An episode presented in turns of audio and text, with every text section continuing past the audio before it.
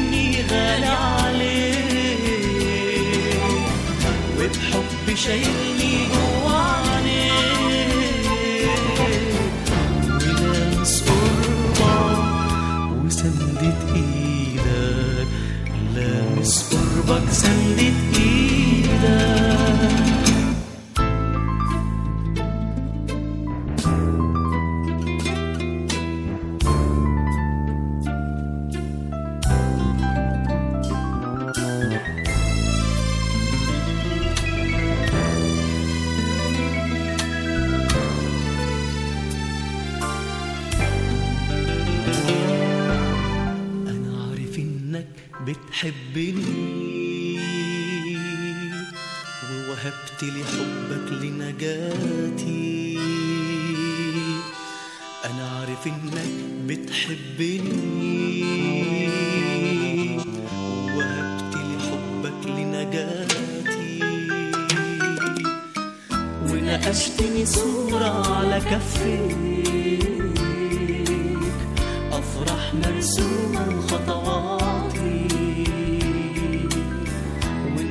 ونقشتني صورة على كفي. أفرح مرسومة خطواتي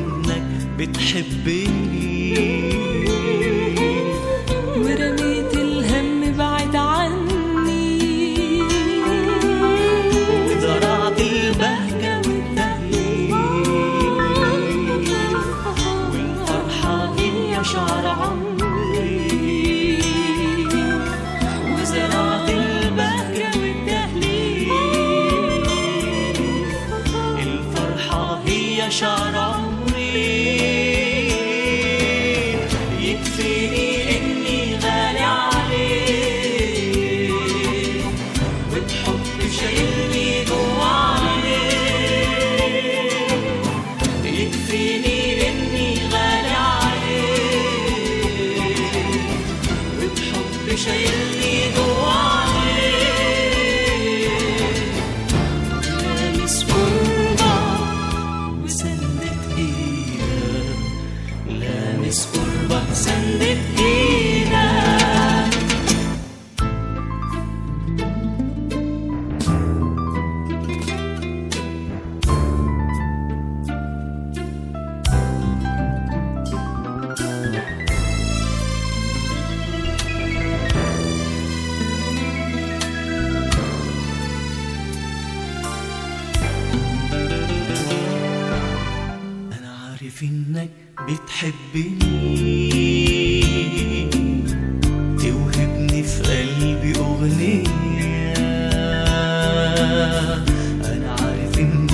بتحبني.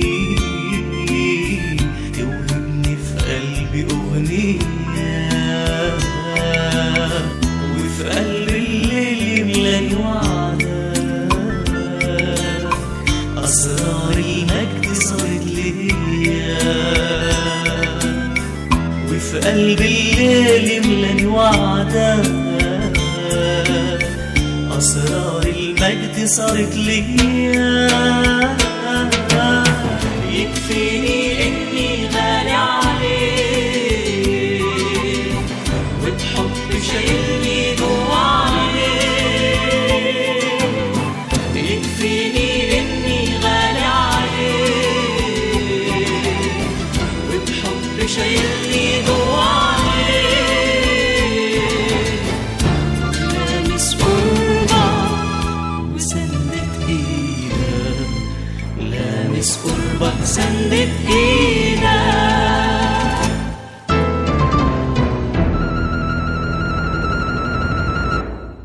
Hello, listening friends.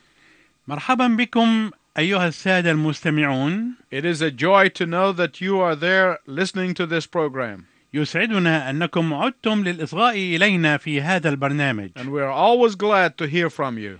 ويسعدنا كثيرا أن نسمع أخباركم We are in the midst of a series of messages from the life of Abraham. نحن في وسط سلسلة من الرسائل عن حياة إبراهيم And in our last broadcast, we left Abraham struggling with the message from God. في حلقتنا الماضية تركنا إبراهيم وهو يقاوم الرسالة التي أعطاها الله له That Isaac will be born to him and Sarah. وهي أن إسحاق سوف يولد له ولسارة Abraham's own plan were not God's promises. خطة إبراهيم لم تكن هي الموافقة للوعد الإلهي Now Abraham has learned that his 90 year old wife is going to bear a son to be the fulfillment of God's promise.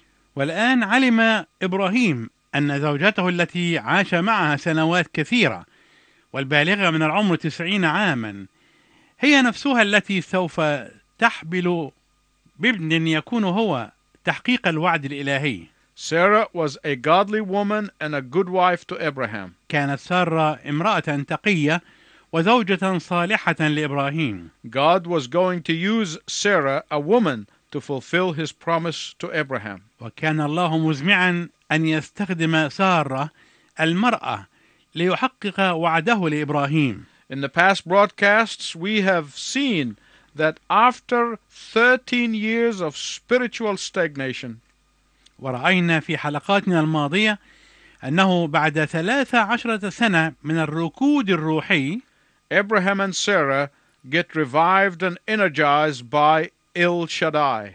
انتعش إبراهيم وسارة بالشداي الله القدير In chapter 18, verses 1 to 5, وفي الأصحاح الثامن عشر من العدد الأول إلى العدد الخامس the Lord appears to Abraham with two angels on each side. يظهر الرب لإبراهيم واثنين من الملائكة على جانبيه The Lord's appearance here is different from the previous times. وكان ظهور الرب هنا مختلفا عن المرات السابقة He did not come to Abraham in a dream. فلم يأتي لإبراهيم في حلم He did not come to him materialized as El Shaddai. ولم يأتي له بصورة جسدية كشداي الله القدير But the pre incarnate Jesus Christ came to him in person. لكن يسوع المسيح جاءه في شخصه قبل تجسده Abraham recognizes immediately that they were not ordinary human beings. وأدرك إبراهيم على الفور أنهم لم يكونوا خلائق إنسانية عادية So, in an act of worship, Abraham bows down, ولذلك انحنى إبراهيم متعبدا as if to say, My Lord, you know me, I am Abraham, and if you are pleased with me, I want you to stop by my place. كأنه أراد أن يقول يا رب أنت تعرفني أنا إبراهيم فإذا كنت مسرورا مني أريدك أن تبقى معي في مكاني Abraham was longing for the Lord's company. كان إبراهيم مشتاقا إلى الشركة مع الرب And with typical ancient hospitality, he washed their feet and prepared them food. وبالأسلوب النموذجي القديم لكرم الضيافة غسل أقدامهم وأعد لهم طعاما In verses 6, 7, and 8, Abraham rushes into the tent and shares his excitement with Sarah. ومن العدد السادس إلى العدد الثامن نرى إبراهيم مندفعا إلى داخل الخيمة مشاركا سارة فرحته وانفعاله Quick, prepare three measures of fine flour, knead it, and make bread. أسرعي أعدي ثلاث كيلات دقيقا ثميزا اعجنيها واصنعي منها خبزا The Bible says Sarah immediately sprang into action. ويقول الكتاب المقدس إن سارة أسرعت حالا للعمل Now, I'm not advising husbands to habitually bring visitors unannounced to their wives uh, night after night. أنا الآن لا أنصحكم أيها الأزواج أن تتعودوا مفاجأة زوجاتكم بالضيوف ليلة بعد أخرى But I know that when the occasion presents itself, it becomes an opportunity for wives to manifest their spirituality. ولكني أعرف أنه عندما تقدم المناسبة نفسها فهي تصبح فرصة للزوجات لتظهرن لتظهرن روحانياتهن I try to imagine old Abraham running into the tent. Sarah, rustle up some food. These are no ordinary visitors. أستطيع أن أتخيل إبراهيم المسن وهو يسرع إلى داخل الخيمة قائلا يا سارة أسرعي واصنعي بعض الطعام فهؤلاء ليسوا زائرين عاديين And Sarah beautifully and graciously responds. وسارة تستجيب بكل جمال ورقة If she has been one of these modern women, she would have exploded like a faulty pressure cooker. لو أنها كانت واحدة من سيدات العصر الحديث اللواتي يطالبن بالمساواة الكاملة بين الجنسين لكانت قد انفجرت في وجه زوجها كانفجار وعاء من أوعية الطبخ حدث به خلل But she acted with graciousness and hospitality. ولكن سارة تصرفت بلطف وكرم وكياسة No wonder the Apostle Peter in 1 Peter 3 chooses Sarah over all the other women in the Old Testament as an illustration of how to be a godly wife. لا غرابة أن الرسول بطرس في الأصحاح الثالث من رسالته الأولى يختار سارة فوق كل النساء الأخريات في العهد القديم ليوضح كيف ينبغي أن تتصرف الزوجة التقية. Now, she was not perfect, لم تكن سارة كاملة. Nor was Abraham. ولا كان إبراهيم كاملا. But with amazing resilience, she showed strength of character under the pressure of the unexpected. ولكنها بثبات مذهل أظهرت قوة شخصيتها. في مواجهة الضغط غير المتوقع Sarah was gracious and hospitable, so was Abraham. كانت سارة لطيفة وكريمة وكذلك كان إبراهيم He did not just sit and put his feet up, letting Sarah do all the work. فلم يكتفي بمجرد أن يجلس ويرخي ساقيه ويدع سارة تقوم بكل العمل No, لا after washing their feet, he ran to his herd and chose the best of his cattle and gave it to his servants to prepare for the honored guest. ولكنه بعد أن غسل أقدامهم ركض إلى البقر وأخذ أفضل عجل وأعطاه لغلمانه ليعملوه ليقدمه لضيوفه المكرمين In verses 9 to 12, the Lord asked for Sarah by name. ومن العدد التاسع إلى العدد الثاني عشر نرى أن الرب سأل عن سارة باسمها Listening friends, I want to tell you something very important. أيها الأصدقاء المستمعون أود أن أقول لكم شيئا هاما Christ always calls you by name. المسيح دائما يناديك باسمك Do you know that Jesus always calls you by name? هل عرفت أن يسوع دائما يناديك باسمك؟ Jesus called Zacchaeus by name to come down from the top of the tree. نادى يسوع زكى باسمه لينزل من أعلى الشجرة He called Nathanael by name, ونادى يسوع نثنائيل باسمه and he knew him before he saw him. وعرفه قبل أن يراه he told the Samaritan woman all about her past. وقال للمرأة السامرية كل شيء عن ماضيها He knew her by name. عرفها باسمها All things are known to him. كل الأشياء معروفة له So in verse 10, the Lord repeats the promise of the coming son by Sarah. وهكذا نرى في العدد العاشر أن الرب يكرر وعده عن الابن القادم بواسطة سارة Some of you may say, wait a minute, why is the Lord repeating himself? وقد تتساءل قائلا انتظر دقيقة لماذا يكرر الرب كلامه He already told Abraham in chapter 17 that he will have a son. لقد سبق أن قال لإبراهيم في الأصح السابع عشر إنه سيكون له ابن Oh, you see, Abraham knew about it, but he did not tell Sarah. صحيح أن إبراهيم عرف ذلك ولكنه لم يكن قد قال ذلك لسارة And the Lord knew that Sarah was eavesdropping in the inner tent.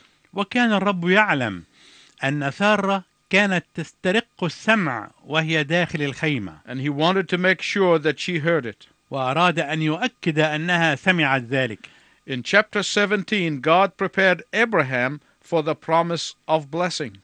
وفي الأصحاح السابع عشر نرى أن الله قد أعد إبراهيم للبركة الموعود بها But Abraham did not rush home to break the news to Sarah. ولكن إبراهيم لم يندفع إلى داخل البيت ليبلغ سارة بالخبر So in Genesis 18, the Lord prepares Sarah for that news. ولذلك يجهز الرب سارة لهذا الخبر في الأصحاح الثامن عشر من سفر تكوين In verse 12, she could not fathom what she had just heard. ففي العدد الثاني عشر لم تستطع أن تفهم جيدا ما كانت قد سمعته قبل ذلك بقليل Can you picture someone who is 99 years of age walking into the house and calls his 90 year old wife and says, Guess what? We're going to have a baby.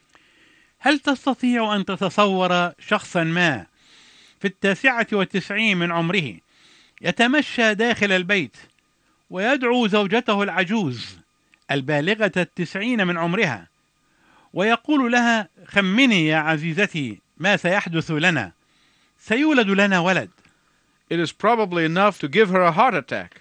خبر كهذا قد يكون كافيا لأن يصيبها بنوبة قلبية But instead of a heart attack, Sarah laughed to herself in the kitchen. ولكن بدلا من النوبة القلبية ضحكت سارة في باطنها وهي في المطبخ She did not think that anyone will know about this. لم تظن أن أحدا ما سيسمعها But the Lord did. ولكن الرب فعل ذلك But also notice that the Lord does not rebuke Sarah for laughing. لاحظ أيضا أن الرب لم يوبخ سارة على الضحك Instead of rebuking Sarah, the Lord asks Abraham why Sarah is laughing. بدلا من توبيخ سارة سأل الرب إبراهيم لماذا ضحكت سارة I think this is a rebuke for Abraham for not passing the news on to his wife. أعتقد أن ذلك كان توبيخا لإبراهيم لأنه لم يكن قد أبلغ زوجته بالخبر In verse 14, listen to what the Lord said. وفي العدد الرابع عشر اسمع ماذا يقول الرب Is anything too hard for the Lord? هل يستحيل على الرب شيء James tells us if we are asking and not receiving, يعقوب يخبرنا أننا إذا كنا نطلب ولا نأخذ it is because we ask wrongly. فالسبب هو أننا نطلب رديا It is because we ask selfishly. السبب هو أننا نطلب طلبات أنانية It is because we ask ignorantly. السبب هو أننا نطلب ونحن نجهل Is anything too difficult for the Lord? هل يستحيل على الرب شيء And the answer is no. والجواب لا It is we who need to learn the lesson of knowing what to do with what He gives us. نحن الذين نحتاج أن نتعلم الدرس في معرفة ماذا نعمل بما يعطيه هو لنا In the book of Numbers, God says to Moses, في سفر عدد يقول الله لموسى Is the Lord's power limited? هل تقصر يد الرب Jeremiah said to the Lord, Nothing is too difficult for you. وقال إرميا للرب لا يعصر عليك شيء In Luke chapter 1, verse 37, the angel Gabriel told the Virgin Mary of the coming pregnancy with these words وفي العدد السابع والثلاثين من الأصحاح الأول من إنجيل لوقا عندما بشر جبرائيل الملاك مريم العذراء بحبلها القادم قال لها For nothing will be impossible with God. لأنه ليس شيء غير ممكن لدى الله Let's get back to the book of Genesis. دعنا نعود مرة أخرى إلى سفر تكوين In verse 15 of chapter 18, في العدد الخامس عشر من الأصحاح الثامن عشر Sarah was afraid, so she lied and said, I didn't laugh. But he said, Yes, you did laugh. خافت سارة فأنكرت قائلة لم أضحك فقال لها لا بل ضحكت Out of fear, Sarah denied her laughter. من الخوف أنكرت سارة ضحكتها But as a result of her encounter with the Lord, Sarah became a woman of faith. لكن نتيجة لمقابلتها مع الرب أصبحت سارة سيدة مؤمنة And in Hebrews chapter 11, verse 11 tells us that she was a woman of faith. ولهذا يقول لنا العدد الحادي عشر من الأصحاح الحادي عشر من الرسالة إلى العبرانيين أنها كانت امرأة مؤمنة In Genesis 18, 16 to 19, من العدد السادس عشر إلى العدد التاسع عشر من الأصحاح الثامن عشر من سفر تكوين we see a beautiful picture of Abraham walking with the Lord, نرى صورة جميلة لإبراهيم سائرا مع الرب. Communing with the Lord, يتحادث مع الرب بصورة حميمة. Fellowshipping with the Lord, متصادقا مع الرب في مودة communicating on a deep level with the Lord.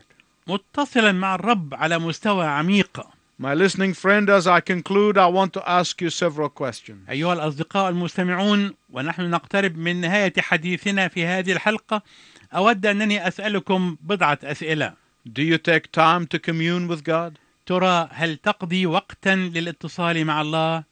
Do you take time to hear the voice of God? هل تقضي وقتا تسمع فيه صوت الله؟ Or do you get so busy that your fellowship with God takes less and less time? أم أن مشاغلك قد زادت حتى أصبح وقتك في الشركة مع الله يقل شيئا فشيئا Until you become spiritually dry. حتى أصبحت جافا روحيا Then, when you get into trouble, you say, Why has God forsaken me?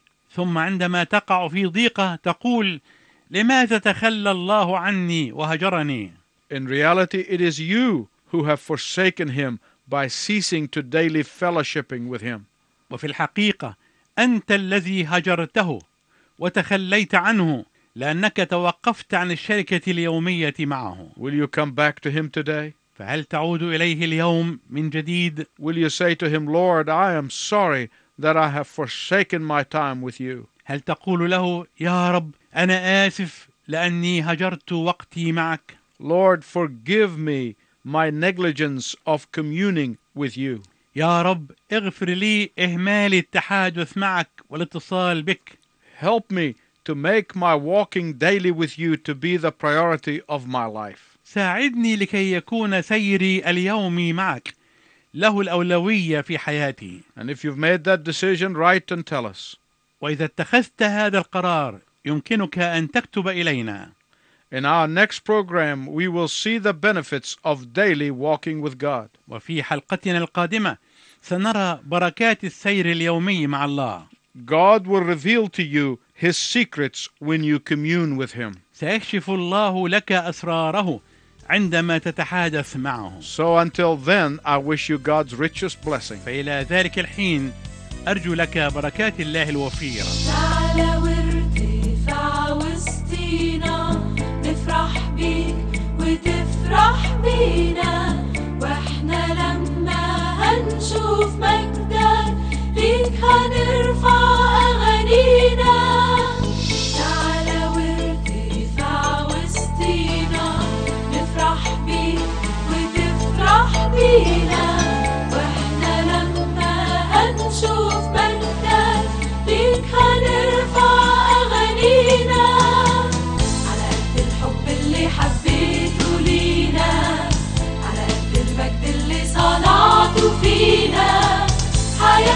نشهد وقلوبنا تعبر وندي لك يسوع المجد اللي بيك على قد الحب اللي حبيته لينا على قد المجد اللي صنعته فينا.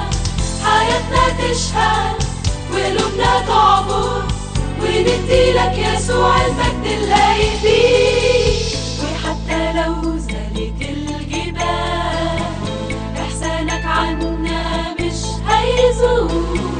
لينا رحمة كل الأجيال. عهد سلامك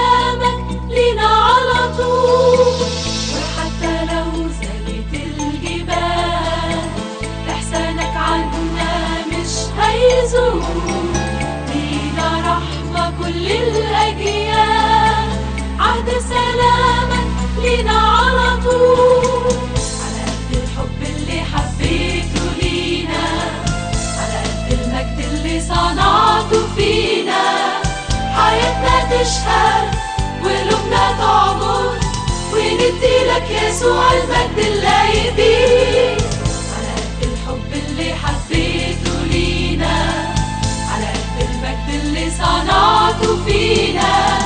حياتنا تشهد وقلوبنا تعبر وندي لك يسوع المجد اللايق بيه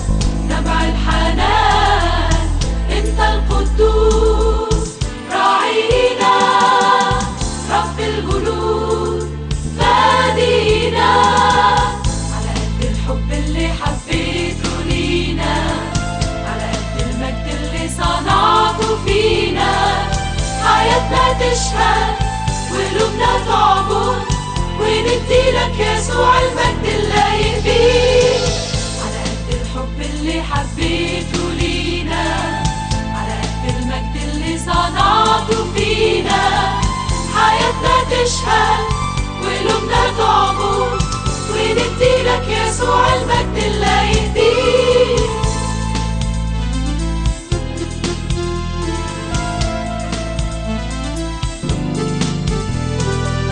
حياتنا تشهد وقلوبنا تعبر وندي لك يسوع المجد اللايق بيه